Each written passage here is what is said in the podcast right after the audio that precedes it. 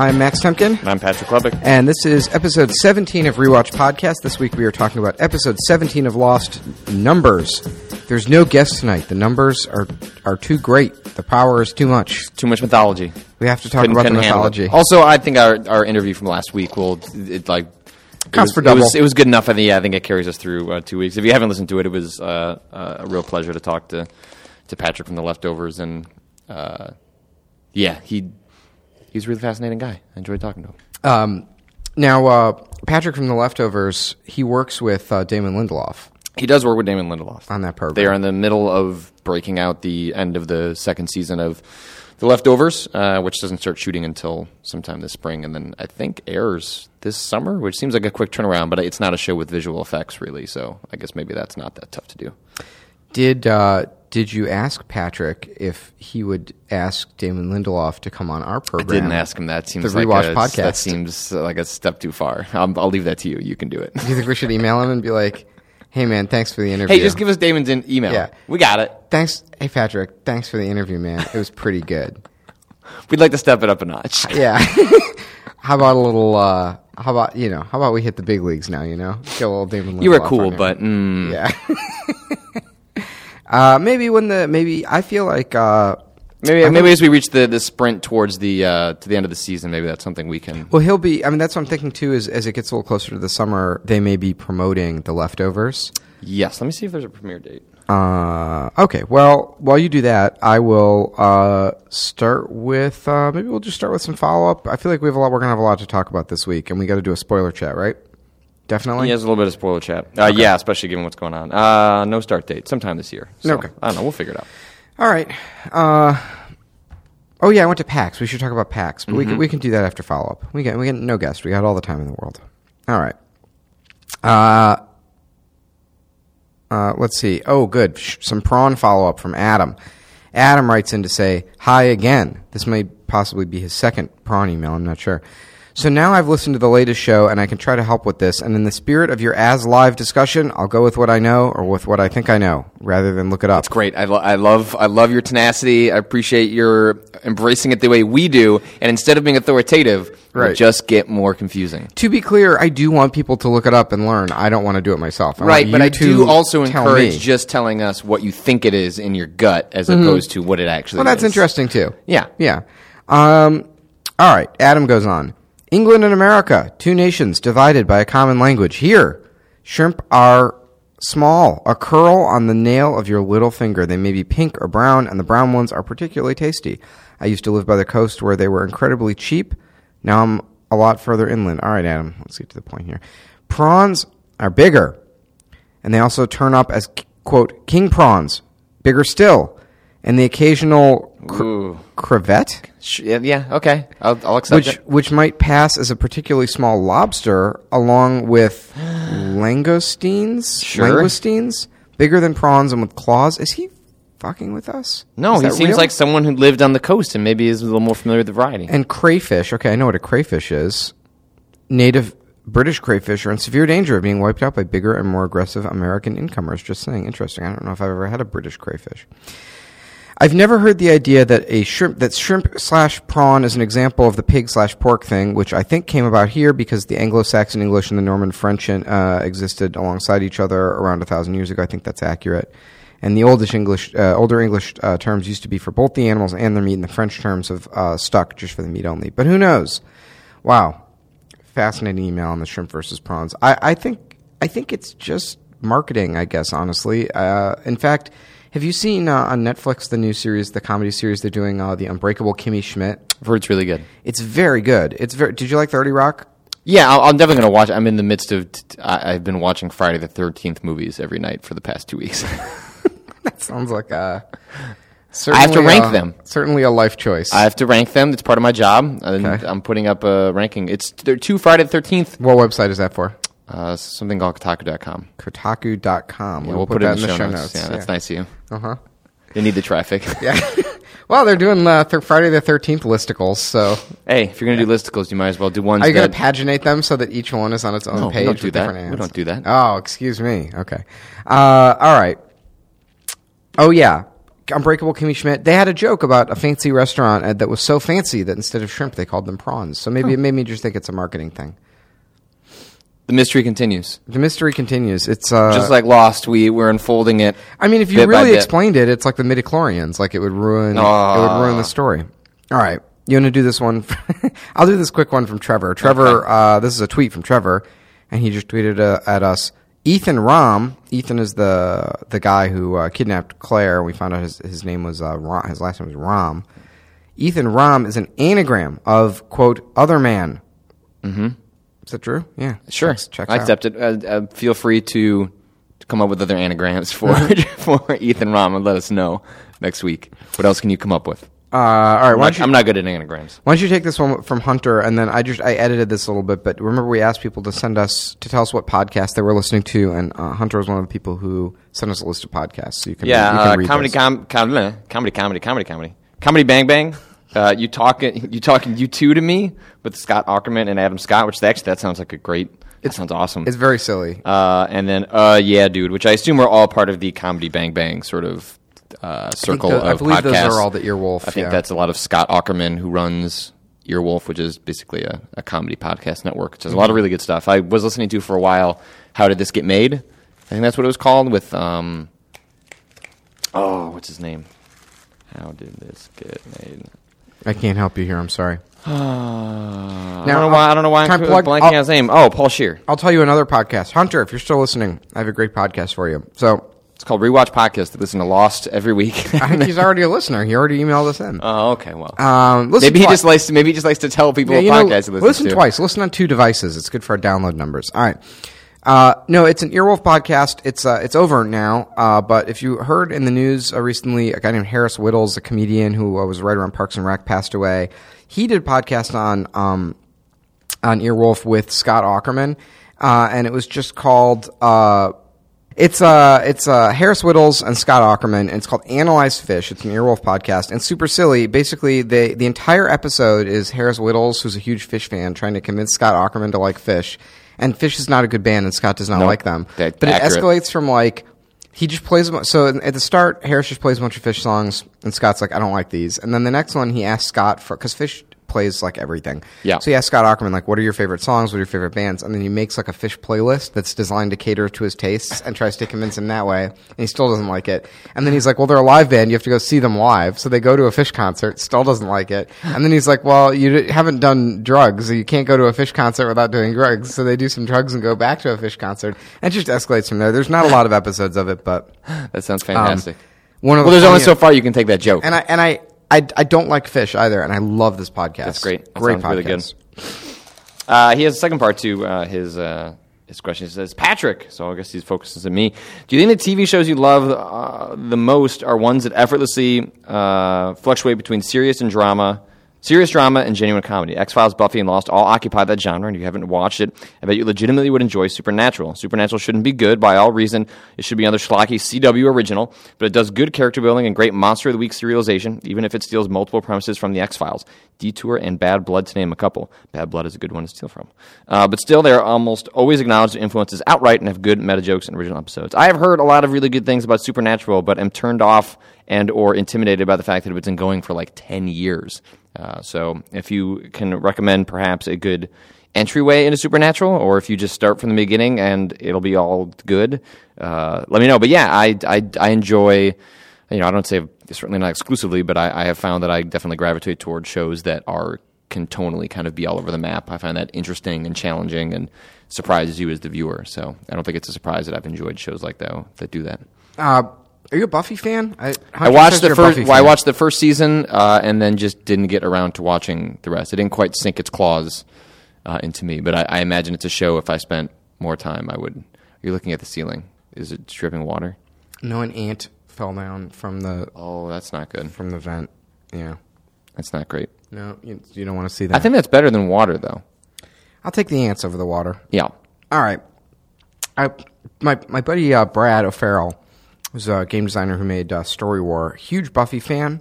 And recently went through and watched the whole series and um, wrote some really interesting stuff about it and formed all these theories. And he kind of got me excited about Buffy as this like show with this amazing continuity and all this like was very cerebral, like smart, cool show, and he came and he was in Chicago, and we did like a party where he showed us a couple episodes of Buffy.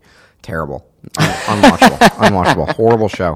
No, I don't know if I go quite as far as horrible you really, show. you really can't sell me on, but on I, the Buffy. I, th- I think it is it is possible that show is somewhat a construct of uh, both nostalgia and the like aughts early aughts uh, context that it came out in, Mm-hmm. uh, in which it is a little bit schlocky in a way that maybe doesn't fit as well if you're trying to get into it now. But I know that people that like Buffy really like Buffy, yeah, and I, there are a lot of people that whose taste I respect a lot really like Buffy. So even though I haven't quite gotten into it, I'm not going to dismiss. I'm not going to say it's a terrible show.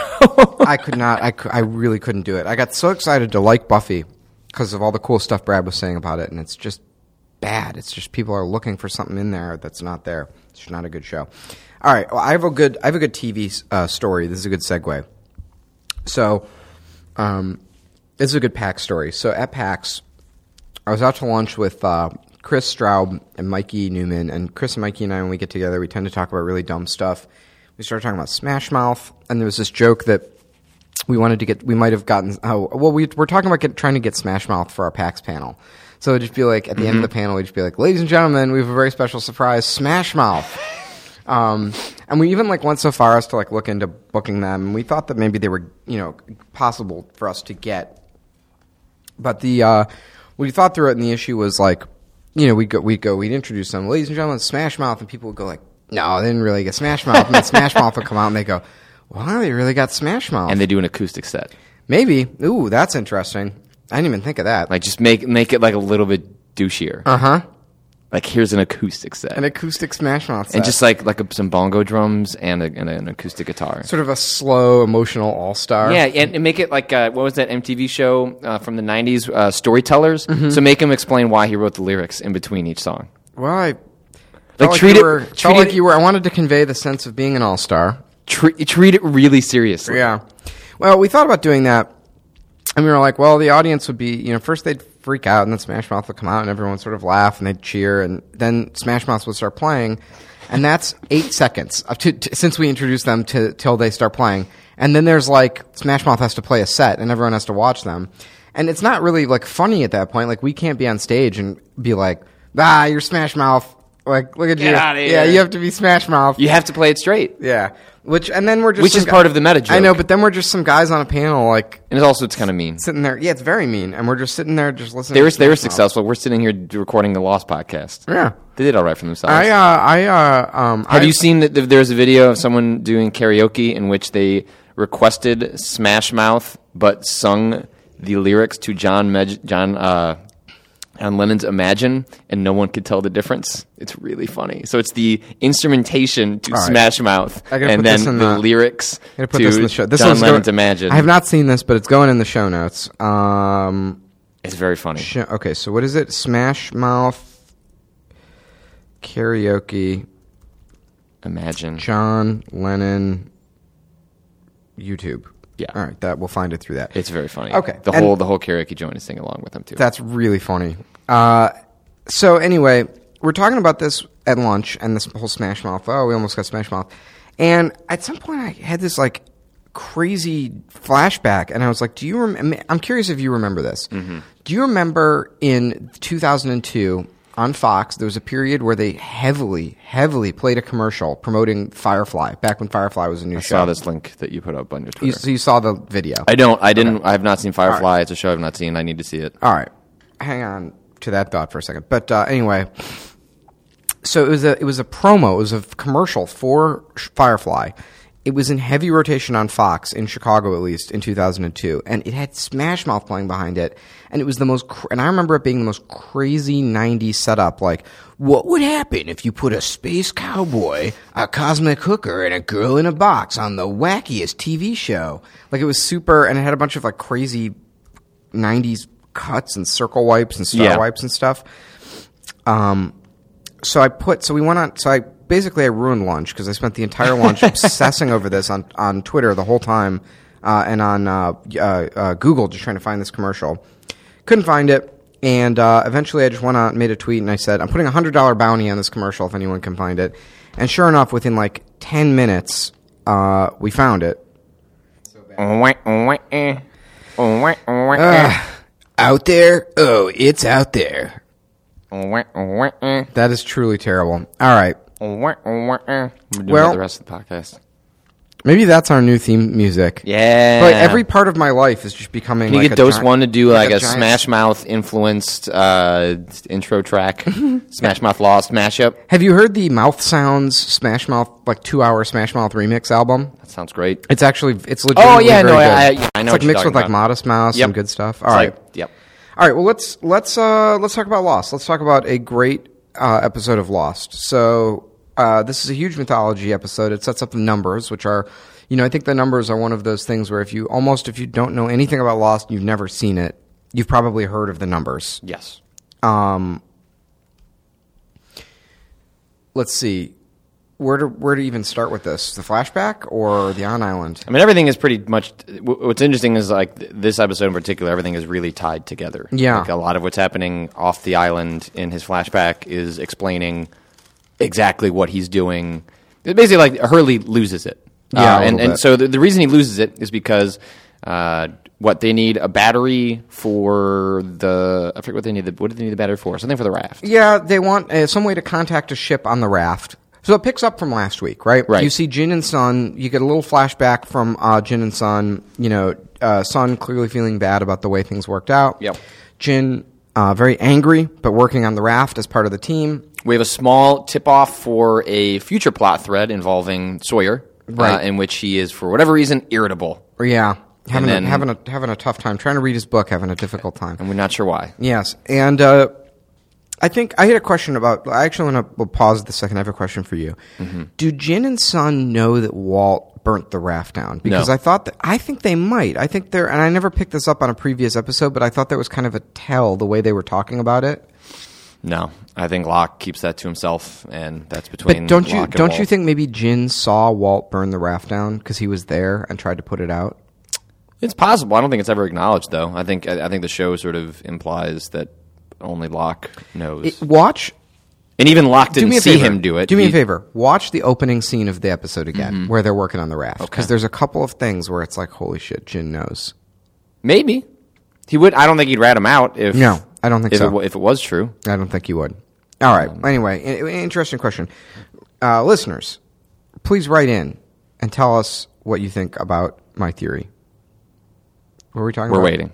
Yeah. We're Is this, where, is this where we wait for them we'll to write in? right here. I don't think it works like that. Hmm. All right.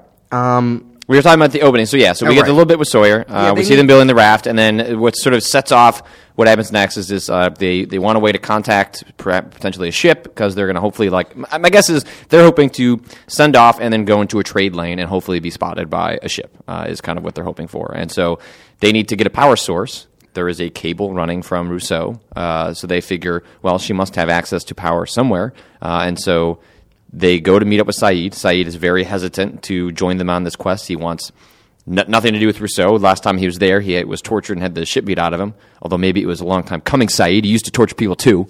Maybe be a little more sympathetic. and um, that sounded more aggressive than I meant to be. um, uh, but he just sort of he like kind of loses it for a second there, Yeah. and then uh, Hurley takes a look at. They start looking at some of the maps to try and make some sense of it, and they notice these numbers. And at first, you know, Sayid says that he thought it was coordinates, but he just thinks it's now the sort of the ramblings of someone who's clearly lost their mind, being alone on an island for a long time. And Hurley loses it over these numbers, and then you know it's not until we get into the flashback that we start to realize why exactly 4, 8, 15, 16, 23, 42 would be a number combination freaking him out.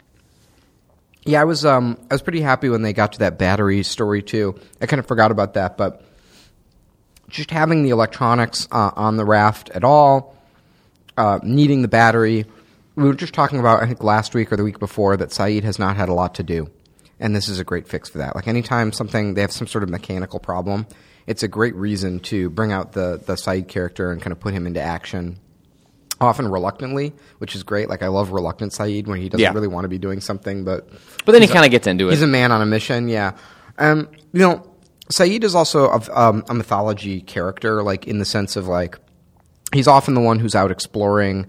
He's kind of a man of action. He's he gets into the thick of it. Like when the story really picks up, Sayid is usually involved. Well, there's there's a couple characters like that. You know, Locke is clearly one of those. Sayid is one of those. Like these people who are ca- capable You know- of. They can send them out into the world, and you will reasonably believe that they'll be okay. Mm-hmm. Yeah, but so they Locke can is- stumble upon things. Locke will go out in the jungle and have like a personal journey, which is great.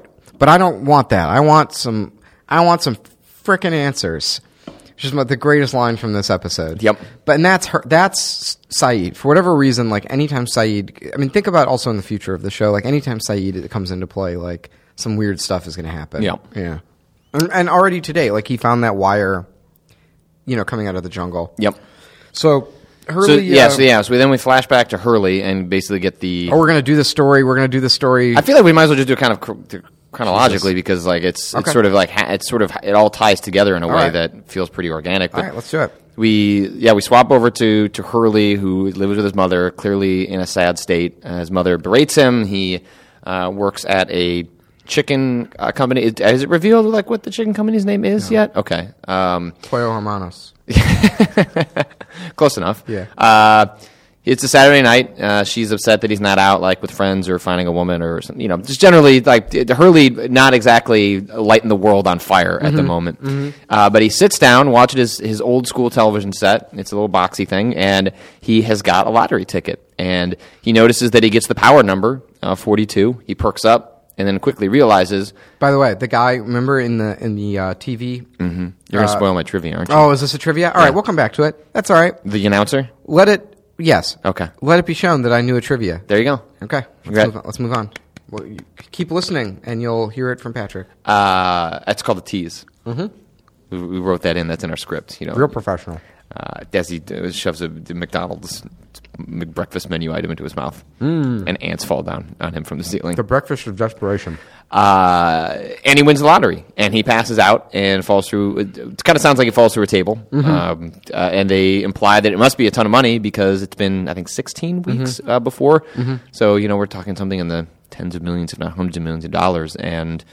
Yeah, this all of a sudden puts Hurley as a character in this like wild context that completely changes everything about him and his actions, and also explains why he might have been on television in the Jin and Sun episode in translation. and Should we talk about the? Should we? Uh, let's just say the curse stuff. So basically, as soon as Hurley wins the lottery, a lot of bad stuff starts happening to him. Like his grandpa dies on like TV. on TV while he's announcing that he has won 150 million dollars. His grandpa It's- just it's straight super- up. So there's something really fun about the way they filmed all of this, these flashbacks too, because uh, you know the on island stuff is pretty intense, um, but the off island stuff it's extremely compelling and it it has a lot of uh, suspense, but uh, it's kind of silly, like it's kind of funny. And that uh, to me that adds a lot of weird tension to it. Of like you're kind of meant to be like, is this really happening? Is this like you're not? It's not like some of the other flashbacks where you're like, you know, where Walt's doing something creepy and the bird crashes into the window, where it's like very clearly telegraphing, like, be creeped out right now, or this is a real thing, Or this is important to the show, or this is like tied Right. into the mythology. Whereas with this, they the, the music, which the music's really great in this Really good, episode, yeah. because it's it's it's a very kind of goofy, uh, slightly off-putting, but you know still serious, and it kind of dances between that stuff a lot. Uh, they don't want you; they're at least not tipping their hand on whether what's happening to Hurley is just what happens to a lot of lottery winners, in which they. You know, when things get weird or go bad, they blame it on their Well, newfound. it's, a, it's just a lot of change in your life, Yes. right? So you can, so it's a lot more things happening in your life. It's like suddenly Hurley, you know, one of the things that happens uh, when he's talking to his accountant, his accountant's like this factory. It was what? What the hell was the one that burned down? And he's Shoe like, factory? Yeah, shoe factory. But and then you collected the insurance. It's like, well, Hurley owns a bunch of factories now, so it's plausible that one of them burned down. Is that he's doubled his net worth, which means okay, so it means he must have won something on the order of like seventy million, Mm-hmm. and now he has one hundred and fifty million because he ends up telling Charlie at the end that he's worth like one hundred and fifty million. that's right? Yeah. Money making money. I you know. do it, Hurley. Uh, but uh, it's it's great. It's a it's a question that um, I hope it's. I, well, I don't want to get uh, too much into into the, the spoilers about the numbers or anything, but you know, even at this point, if you were watching the show, uh, they were doing the the podcast, and Carlton Cuse and Damon Lindelof were saying like, "Hey, we're not going to explain the numbers. Like, the, we're not going to do the midichlorians where it's like, here's exactly how the numbers work. Uh, you know, we will as the show goes on, we'll, we'll obviously learn a lot more about them and." Uh, characters' relationships uh, to Oh, them and stuff. okay. What? We'll wait for spoiler chat. for well, yeah, but uh, I think you're meant. I think the numbers are set up right from the beginning in in a thing that, that's very. interesting and frustrating, which is you're meant to decide like, do you buy it as the viewer or not? And you can watch this episode and believe that the numbers are nothing and it's just bad luck and it's just an all coincidence and it's in Hurley's head.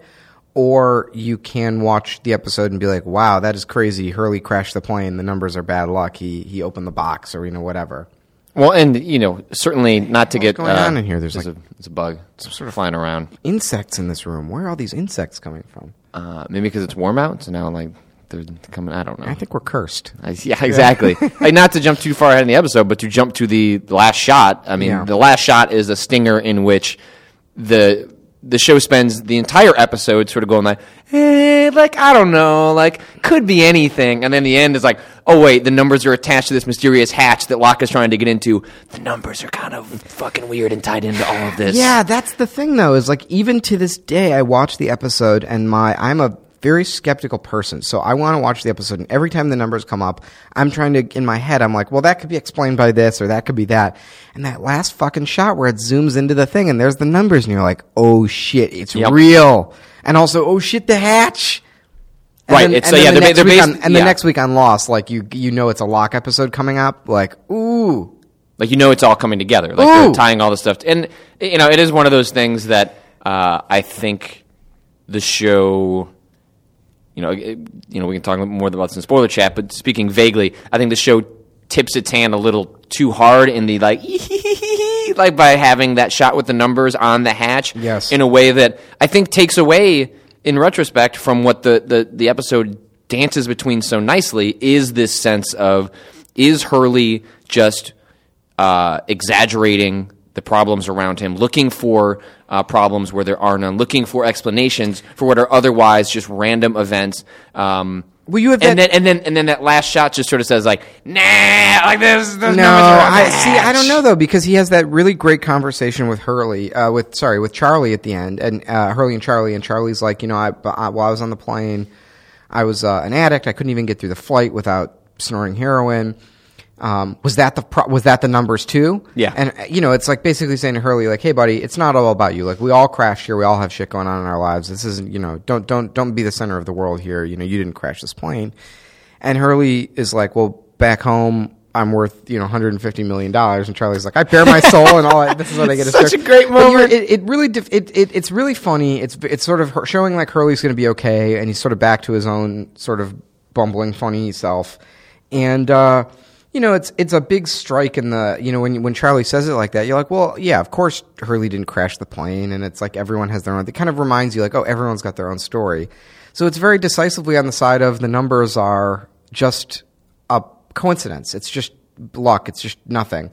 But then they're on the hatch. I love that. It's like escalating everything one step further. I suppose so. Yeah, and you know, and then there's also you know the the way that Rousseau arrived on the island because they run Mm-hmm. into her when they go uh, seeking seeking her in the forest, um, in, in the jungle rather, uh, is the reason they were on a research mission, um, and then they heard these numbers, figured it might have been a distress signal, but either way, was something wanted to investigate. They shipwreck on the island, and she goes and replaces the numbers transition with uh, the uh, you know whatever the, her message in French that's looking looking for help and lets her know lets people know how long she's been there uh, by how many times it's looped. So you know there is like there's some there's something going on, or at least like that sentiment right there. Like there's something going on. Is the feeling they want to leave you with is that this could all be absolutely nothing, and that in a show of mysteries, we're just introducing one that's going to drive you nuts, but actually has nothing to do with anything. Right. Uh, and I think that's the the kind of fun fine line they're going for is that if you throw a bunch of mysteries in the air, some of them are just there to be a red herring, and are the numbers just an enormous red herring? Well, let's let's go back to the to the story for a second because this also kind of relates to one of the other things I wanted to talk about, which is the like the wire coming out of the ocean. Um, and this is a great, this is a great, great, like lost thing that I think is it's played really well in this episode the way they handle the wire, and it's kind of a sign of of what Lost is all about. So. In, in an early episode of Lost, like four or five or something, when you first when we first meet Rousseau, we, we see this cord coming out of the ocean, and it's like it's it's literally like this plot thread, like literal thread that we want. That it's like the whole time you're watching the show, you're like, Go look at that fucking wire. Go follow the wire. There's a wire coming out. You guys realize there's a power Yeah. line going into the ocean. Don't you Yeah. guys think that's interesting? Yeah, go find the go find the wire. Come on, Sayid. Tell some people about the wire. Go find that wire. It's right on the beach. Go get it. The whole time I was watching Lost the first time, that's all I could. I was obsessed with. I mean, I cared about that way more than the hatch because you saw it so much earlier, Right. And you're just like, please, would someone go look at this wire? Like, y- you know, you're not alone on the island. There's a crazy wire coming out of the ocean. Could It's a huge wire too. Yeah. It's not like you just found like an AC cord. Like, it's an enormous wire. Yeah, yeah, just totally crazy that no one has gone out there. But so very satisfying that Hurley, you know, immediately sets out to go find the wire, and uh, you know, uh, obviously uh, Sayid and Jack follow. Charlie goes with him, and uh, they meet up. And as they're going through the jungle, the they come. To, the wire just goes into the ground, and it Yeah. ends, and that's it. Doesn't go to Rousseau's cabin. Doesn't go to the hatch. Doesn't go to any of the stuff that we know about on the island. Um, that's just it. But it It's is just- resolu- like it's resolution for that specific plot thread. It just implies a lot more. It just it's sort of resolution for that plot thread.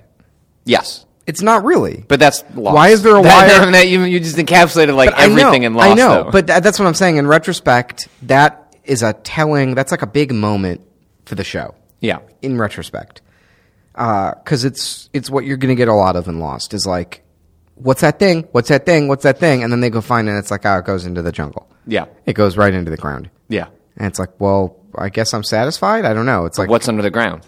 Yeah. Right. Dig it up. Come on, guys. Yeah, I don't know. It was uh uh are, are you do we find out more about I guess we find out a little bit more about the wire. Um, Cuz it still goes in another direction. Yeah, but they don't. We, we're not. We're not quite there yet to, to thinking about that stuff. Right. Quite yet. But Right. they. So they, yeah, they they basically they chase after Hurley. Um, Hurley, you know, goes off on his own. Um, I have to say that uh, watching him tr- walk on the beach in his shoes and socks, like sand in, in between my toes, freaks me out. I don't mm. like it. I don't like that feeling. I like going. I like swimming. I like sand. But the idea of like walking in shoes and socks and just having tons of sand, like that, it drives me. It seems. You and I would not do well on the island. I think you would die first. Oh, definitely. Okay, all right. Where, I mean, how would I, ah! how, where would I charge my iPhone? What, did you get a bug on you? yeah. We have a million bugs in this What is- room. Go- What's going on? I don't know. Uh, we're going to have to as soon as we're done, They're gonna- like they're literally dropping like like from the flies. ceiling. Were you going to say like flies? Well, that one had wings. It did. Yeah. Where are these bugs coming from? This is crazy. It's a new building. How could there be this many bugs in here? Well, it's it's. I, I imagine it has to be somewhat related to the unseasonably warm weather that we're experiencing now. Like, Is it going to get cold again? I hope not. It, do you think it is though? I feel like we're probably going to get at least another week of cold. Hmm. Just because, i- is it better to assume it's going to get cold again than it's going to stay warm? I guess you're right. It's so nice. Uh, so I think it's somehow related to that. But uh, in any case, uh, so they find him. Hurley almost dies because he steps on a pressure plate and then almost gets hit by uh, a swinging Such a Indiana funny scene. Jones. Such a funny scene. Oh, it's so great because he steps on I'm the spry. plate. I'm spry. Yeah, like he's gonna jump out of the way, and everyone's just like, "What are you doing?" And, and actually, it's it's there's a string of great moments here in which Hurley is just like, "Ah, fuck it, I'm gonna go do my own thing." They they find this bridge. He decides, "I'm just gonna walk across this bridge." Charlie says, "Well, Let's do the rest of the flashbacks because Okay. I think that sets that up. Yeah. So, one of my favorite flashbacks in the entire series. Like I, I can't tell you how much this one just totally freaked me out when I first saw it. So. Hurley, you see, Hurley says, "You know, I got to find out more about those numbers," and then he goes to a uh, mental institu- what, what's revealed to be a mental institution, and the doctor recognizes Hurley, which implies Hurley has been in this mental institution.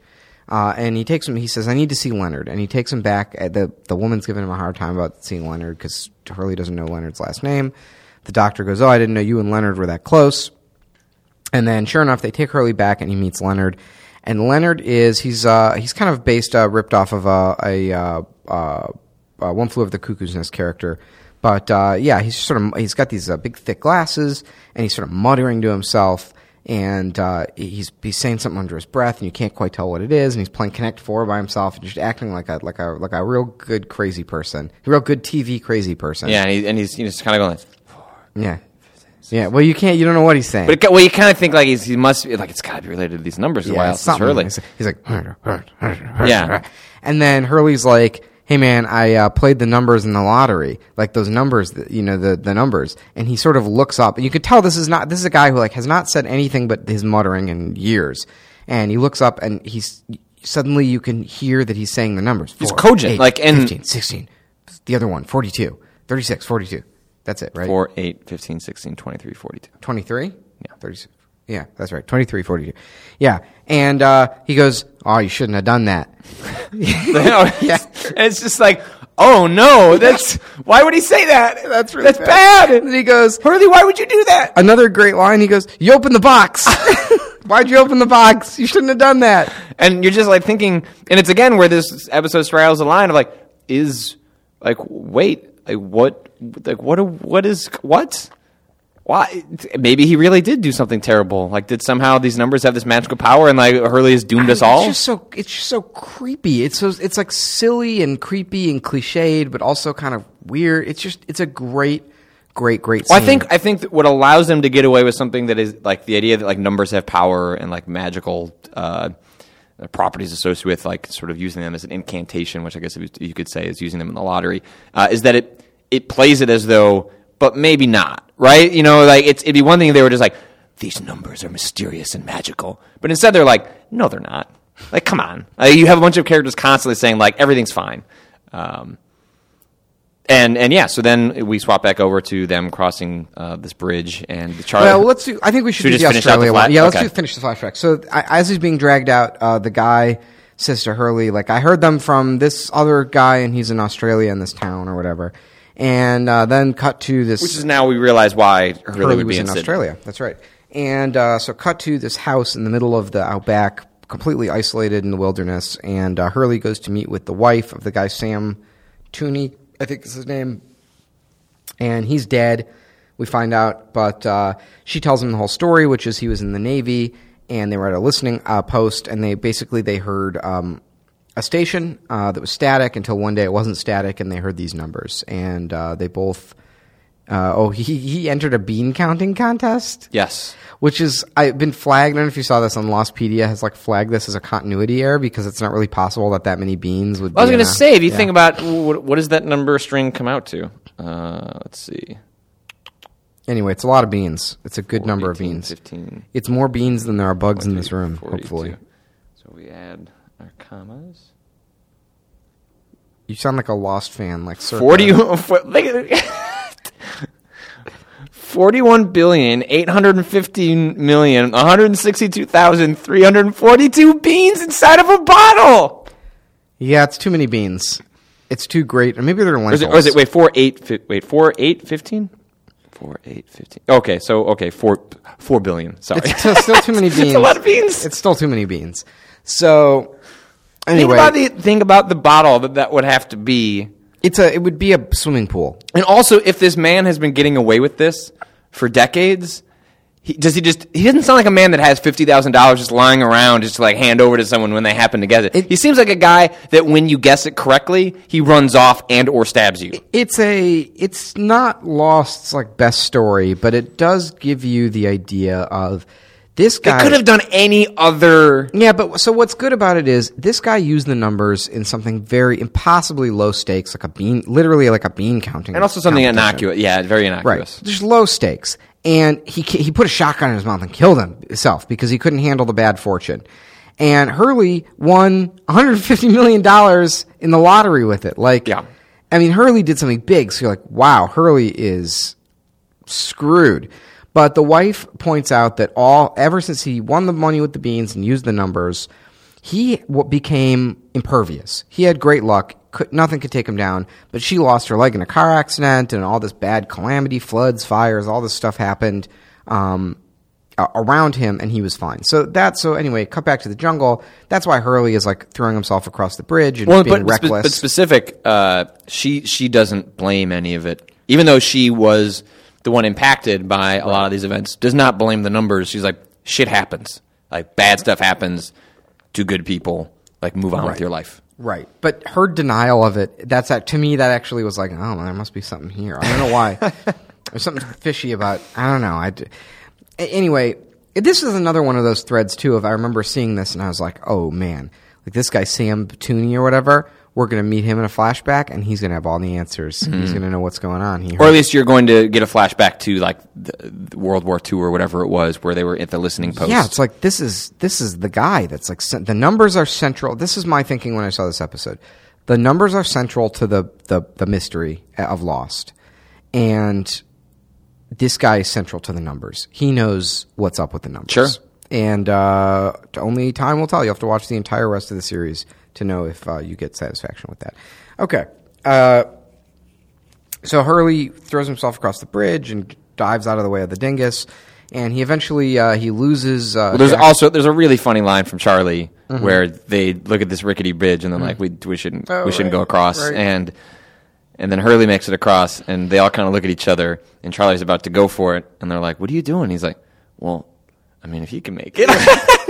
it's so a good. really funny. There's a couple line. of good lines of Charlie uh, to being like Hurley. Hurley's a big guy. Oh, just really, really funny. I really enjoyed that line. And then, yeah. it crashes when Charlie gets across there. And there's this moment where finally someone tries to shake some sense into Hurley, in which, like, uh, Jack and Sayid are like, "Hey, why don't you wait? We'll we'll come meet you on the other side."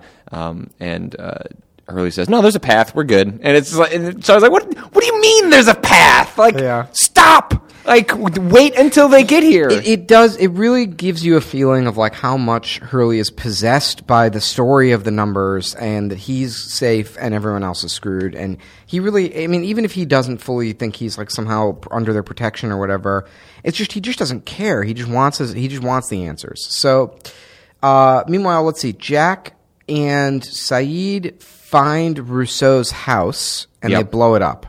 yes, It's by accident. by accident. It has like tripwires.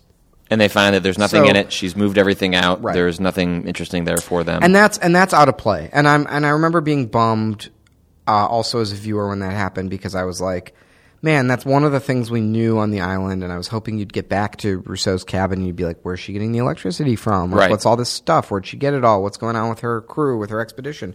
And uh, it feels like we're we're we've moved one step further away. I remember being very bummed when it blew up because I'm like, ah, damn it, we're not going to get any answers on that this episode. Uh, so then uh, Hurley hears the explosion. Oh no, they get shot at by Rousseau, Hurley, and Charlie. They both run. They get separated, and then Rousseau catches Hurley and sort of holds him up at at gunpoint. And he has this amazing monologue, and he's like, "I want some frickin' answers." So at this point, it feels like the viewer in a certain way. oh yeah, he is total. Hurley is. I mean, Hurley as a character essentially throughout most of the show acts as the the viewer surrogate, in which he finally says the things that we Right. want a character to say. Yeah, he's very much designed as the everyman. He's sort of meant to be like your, as the TV viewer, he is uh, your reaction of what it would be like to be stuck on the island. And you would be the guy if you were in this crazy fucking island with the polar bears and the wire coming out of the water and all that. You'd be like, I want some freaking answers. Like that, and that is what the audience at home, even at this early in Lost, they're already saying, like, come on, guys, like, let's get some, let's, let's find out what's going on here Some freaking answers. let's get some freaking answers. And uh, you get a really great story from Rousseau about um, that her team uh, uh, heard the numbers on the listening station, and then they all got sick, uh, and they changed it. They changed the numbers uh, to the uh, repeating message that you heard in the pilot. So, and then she takes off. Is that it? Am I missing anything from that Rousseau speech? I think that's She doesn't really say anything. She just sort Yeah. of is, uh, I think, I sympathizes with uh, Hurley and his plight, and probably is someone who has been looking for answers as well. So she provides him with the battery. I think mostly because he comes across as uh, she's very distrustful. I think probably for good reasons. Like she's probably had encounters with whoever else is on this island, and she's lost all the, everyone that's close to her. So it makes sense that she is perhaps cynical um, or skeptical rather, um, and she finds Hurley to be someone genuine, so gives him the battery. Hurley really does have that talent of uh, getting stuff from people too, because Yeah. he got stuff from Sawyer earlier by by just sort of being decent to him, and now he's got this battery. He's also Rousseau. yeah, he's just uh, uh he's a likable guy. yeah. You just sort of look at him and you're like, eh, Yeah, that guy's not gonna stab me in the back. yeah. So yeah, Hurley gets the battery. Uh, they all meet up and they head back to camp. Uh, uh, a B, a very brief B story where it's very Locke and uh, Claire Locke asks Claire's help to build something, and they talk about the baby, and Claire says she didn't want to keep the baby, but she did, and she's scared about having the baby on the island. It really does make you think of like, boy, she's very pregnant. This baby is coming very soon, and you know they're gonna have to deal with this baby on the island. And uh, then Locke is building this weird thing with spikes coming out of it, and he's like filing the wood down into points. And she's like, "What is that? Some sort of trap?" And then in the end, it's oh, and uh, it's Claire's birthday. Yep. And then in the end, he flips it over, and it's a a baby cage. What do you call that? what do you call that? I'm just going to leave you hanging there. Okay. I don't. want- I don't want. Thank it you. Might It's, be, uh, it might be called a cradle. A cradle. Thank you. It's a cradle. And he says, "Happy birthday, Claire." Here's your baby cage. And, Happy uh, birthday. You know what's interesting is, okay, maybe we need to spoiler chat this. Can I? I'm going to put a note in spoiler chat. Yeah. I have some questions about this, so sp- I'm going to put this in a spoiler chat. Talk about the baby cage and Locke. Okay. Uh, just as a reminder, we uh, we occasionally will talk about spoiler topics uh, at the end of the episode, and that is after the theme music. So if you're watching Lost for the first time and you're keeping up with us, uh, stop watching. Uh, stop listening to this podcast after the theme music. Come back and listen to all the spoiler chats when you're done. But we'll have a, a quick uh, spoiler discussion uh, at the very, very end of the episode. Okay, and we'll come back to this. So uh, that's it. And then you zoom in at the end, and there's the numbers on the hatch. And you know you're left to to. I think the big question of this episode is for the numbers, but maybe more specifically for all the mythology that we're seeing everywhere around the people on the island. Uh, how much does this matter? Is it real? Is it characters' interpretations of things? Like, are we seeing the power of the numbers in an exaggerated way through Hurley's point of view, or are we is are we seeing things objectively, like as as the viewer? Uh, and what is the power of the numbers? Is there any? Is it all just a coincidence, or um, is it whatever power people give them? Yeah. Who uh, is this a David Fury episode? It is. Good episode. Yeah, man, he's a good guy can write the, the, the mythology ones. He can. He can. It's really good. And this is basically we are now in. I think which just becomes a sprint of fantastic. I mean, we've had a string of fantastic episodes that I think were surprisingly fantastic, but you know we're we're headed towards that finale, um, which which there's just a lot of good stuff to come. Yeah, should we should we talk for a second? So so one of the big things we've been talking about is just building out the new office, building out the theater space. Uh, theater space is done. It was under construction last week, and uh, actually, as of yesterday, we just finished everything. There are risers. Yeah, we got the risers, we got seating, we got a little projector, we got the whole thing. It's a it's a nice it's a really nice little venue, and we've been talking for a long time about when we do that finale of Lost um, that we want to have people over, and we'll watch the finale and we'll record uh, live with an audience. Right? Yeah. Did we talk about that? we did. Oh yeah, that's a good idea, right? Yeah. So uh, book your calendars. We'll we'll have some more information as it gets close, but I think we definitely want to do a fun event here at the office to uh, let's see, celebrate. How many final- episodes do we have left? no, I don't know. Let's fi- we'll figure it out for next. We're not even close to, to putting this. It would be sometime late in the summer. I think. yeah, we might take another uh, six month break. Who knows? Yeah. Um. All right. Anyway, but uh, that'll be fun. We'll have people over. We'll do the finale live. Maybe we'll live stream it on uh, on YouTube. Um. All right. Let's see, and then uh, we have a lot to talk about too. At the end, we'll t- we'll sort of set up next week's episode. But let's do some trivia. Uh, All right, I'll do. I'll go first. So occasionally, okay. so occasionally, I've been doing some uh, something awful uh, posts. So this is on the something awful TVIV, which was the forum I was reading when Lost was uh, uh, on air as a new show. People every week they would freak out and they would post their reactions to the episodes as they watched them live, and then they would sort of dis- er, for the whole week afterwards they would discuss their theories. And I, I like going back to it. That stuff is all archived, and I like going back to it because it's a little snapshot of what people were thinking about and what it was like to see this show for the first time on the air before, you know, obviously before Lost was really part of the pop culture in the way that it is now. Um, and I just pulled. There were there's a million of these kinds of posts, but I just pulled one that I thought was really silly. And this is people in the discussion of numbers, like in the days after, trying to make sense of what they just saw. And this guy is just posts. I am starting this thread merely to organize thoughts about my theory. Mythology. Prometheus was one of the Titans. He stole the fire from Olympus and gave it to man. Zeus punished him dearly. Pandora was the first woman given to the earth by Zeus. After Prometheus's treason, she was given a box containing all the sufferings.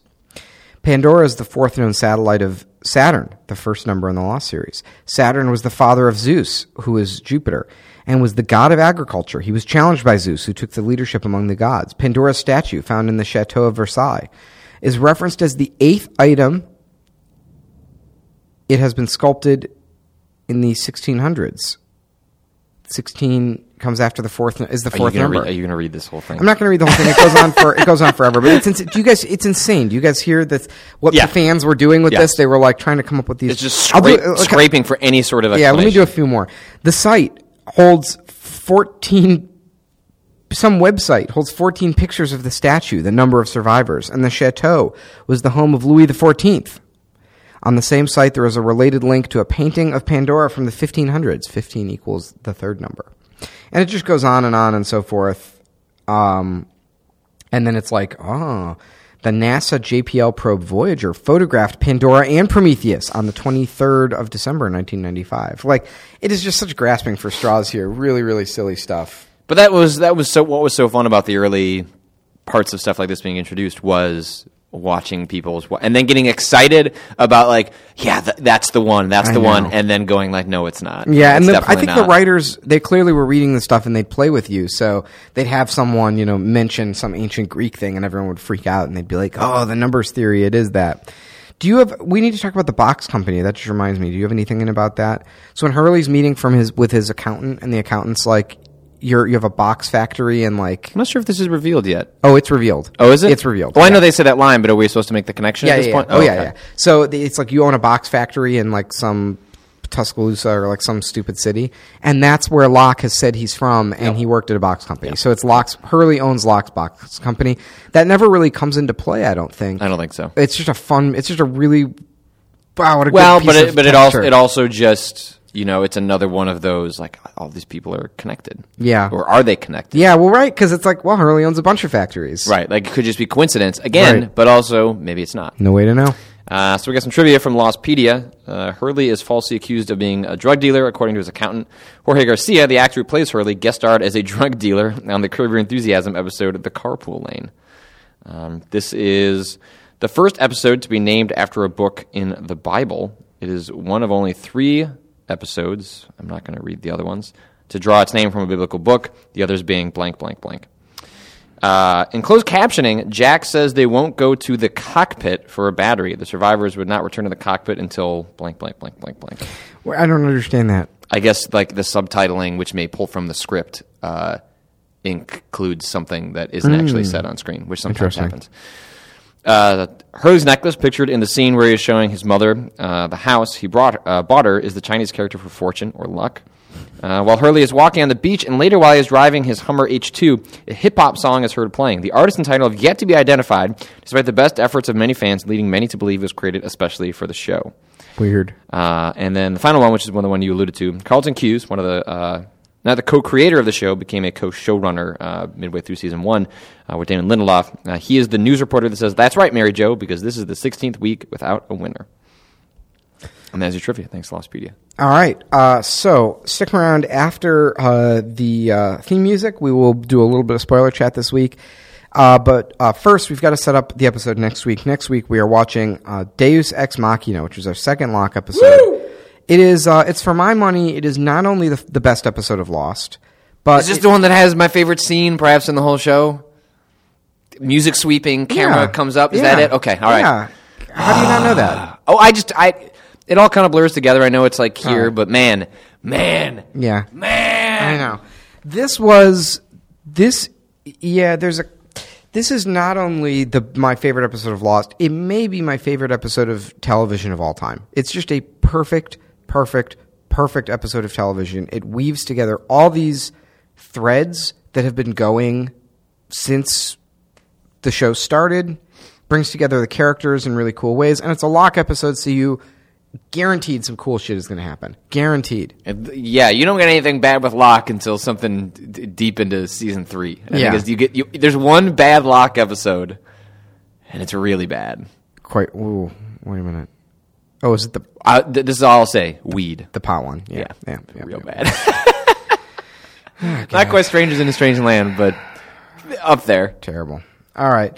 Anyway, do not miss uh, the next one. Uh, even if you've seen Lost a lot, maybe you're not watching the show with us. Uh, do yourself a favor. Go back and watch uh, Deus Ex Machina. Um, you know, I think uh, I think a good thing I would love to hear from people um, once this episode comes out uh, tell send us an email or uh, a tweet or something. Tell us what you thought when you saw this for the first time. You know, if you are watching the show for the first time, uh, definitely tell us what you think. Um, but I think this is one of those moments, those pop culture moments of like everyone remembers the first time they saw it and uh, and and what they thought and and uh, you know where where they went to in their head after after they saw this one, this uh, the the sort of big, powerful, uh, emotional ending of this episode. So definitely want to hear everyone's reactions, everyone's theories, um, uh, and what you thought about this. Um, all right, so let's see. Uh, as always, you can email us, including tell us what you what you thought, so we can talk about it next episode. Uh, tell us what you thought of Deus Ex Machina at rewatchpodcast at gmail.com. Uh, or you can follow us on Twitter or send us your comments at uh, at Rewatch Podcast. The show notes for this episode and every episode, including my terrible, terrible Firefly commercial, are available at rewatchpodcast.com.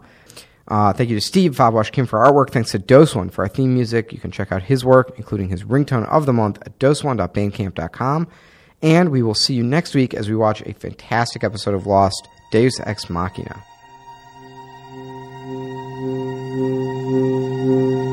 All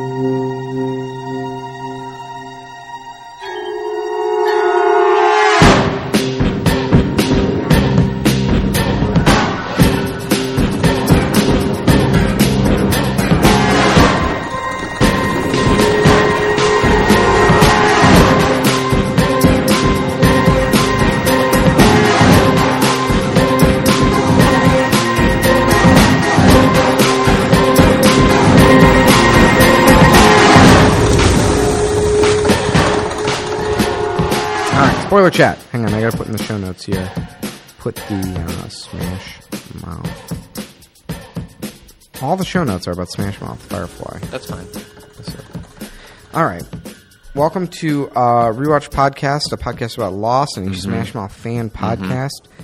Uh, this week we're really walking on the sun, Patrick. All right. So you mentioned that the, the, the creator said, well, we're not going to answer what the numbers are. But they totally answer what the numbers are. No, they don't. Yes, they do. No, they don't. the numbers are the candidates. No. Oh, sort of. Yes.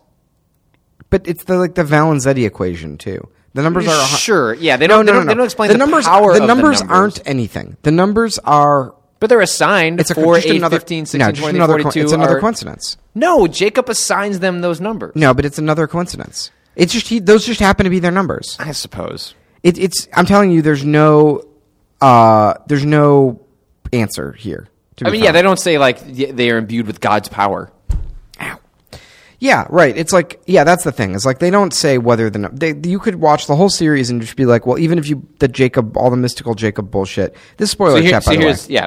Uh, so even all the on, mystical on. Jacob bullshit. Before drawing them, Jacob observed these candidates using a lighthouse. The lighthouse's mirrors displayed a different candidate's life with each degree that its dial turned. The numbers 4, 8, 15, 16, Yeah, but 20, it's just- and 42 corresponded with what turned out to be the final six candidates. But it's just random. But that's okay. But that's just random. What about the Valenzetti equation, where the world was going to end Through the numbers, as numbers? Damon Lindelof put it, were lo- around long before the early 60s. Mathematician Enzo, was it? Valenzetti. Valenzetti used them in the 1960s in a mathematical equation. The Valenzetti equation aimed to pre- predict the end of humanity, and the numbers formed its coefficients. The Dharma Initiative, a scientific venture, conducted research to change one of these coefficients, extending the species' lifespan. That, I always thought that was a weird thing they never got into that much, was the idea that the Dharma Initiative was essentially about stopping the apocalypse. you know what? It's like it's one of these things where it's an interesting thread that Lost picks up. They flirt with and like, oh, this is a cool story idea, and then they it never goes anywhere. This was from a bad period of the show's history where Well, and so well, and but also very specifically, like the stuff about the the equation came from the in between season alternate reality games they were playing during the summer. Oh, okay. So that's where we learned about the equation um, and it tying into the numbers was was during that. And I think this is this is when they got too cute, which was like they were getting close to midichlorian territory. And I think it went too far in just let it be random. Like I thought I was always fine with it just being completely random and then once you got into like let's give people something to do with some additional context. Like, So, so okay, here's my. like- Uh-huh. let me tell you my head canon. What I always wanted the numbers to be. I always wanted the numbers to be. So I always, I, I assumed from the beginning that there was something where the island was moving through time and space. Uh, That it was possibly relating to aliens or some sort of sci-fi premise. But I, and I, it, in, some ways, you're still right. Like it, it, it, exists with outside of normal time and space. a little bit. A little bit, yeah. It's more of like an electromagnetic Well, it can warp. time slowing. It can. Not- it can. It can. yeah, I'm not clear on that. But anyway,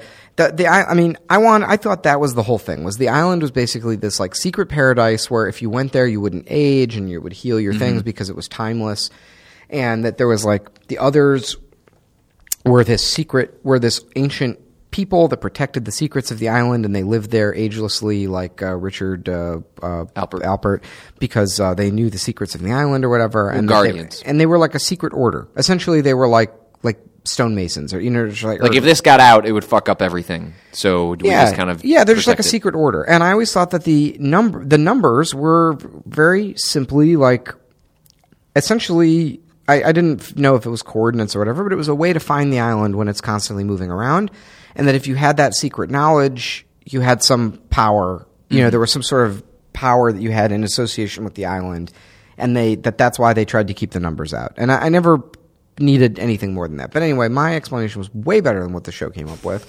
and uh, I should have been writing this. All right.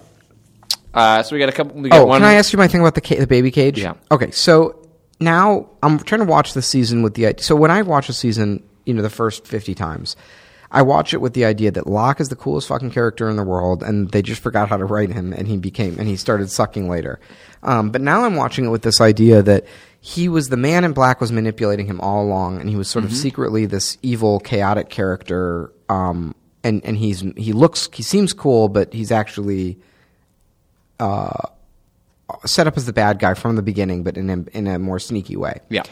And it is really interesting. I had always read, seen that that thing where he builds the cradle for Claire as very touching and genuine, and like, wow, what a great Locke is a great guy. He should really be in charge. But there, it's a little creepy And, well, and also in the larger context of when they ruin the Claire character, Mm-hmm. but like in that arc where they do do that, where she's under the Man in Black spell more or less, Mm-hmm. um, and she t- turns into like a weird recluse in, the, in the jungle. I, that all can only happen because Locke is essentially bringing people under his wing, which is the Man in Black bringing people under his wing in Yeah. the larger meta story that's playing out.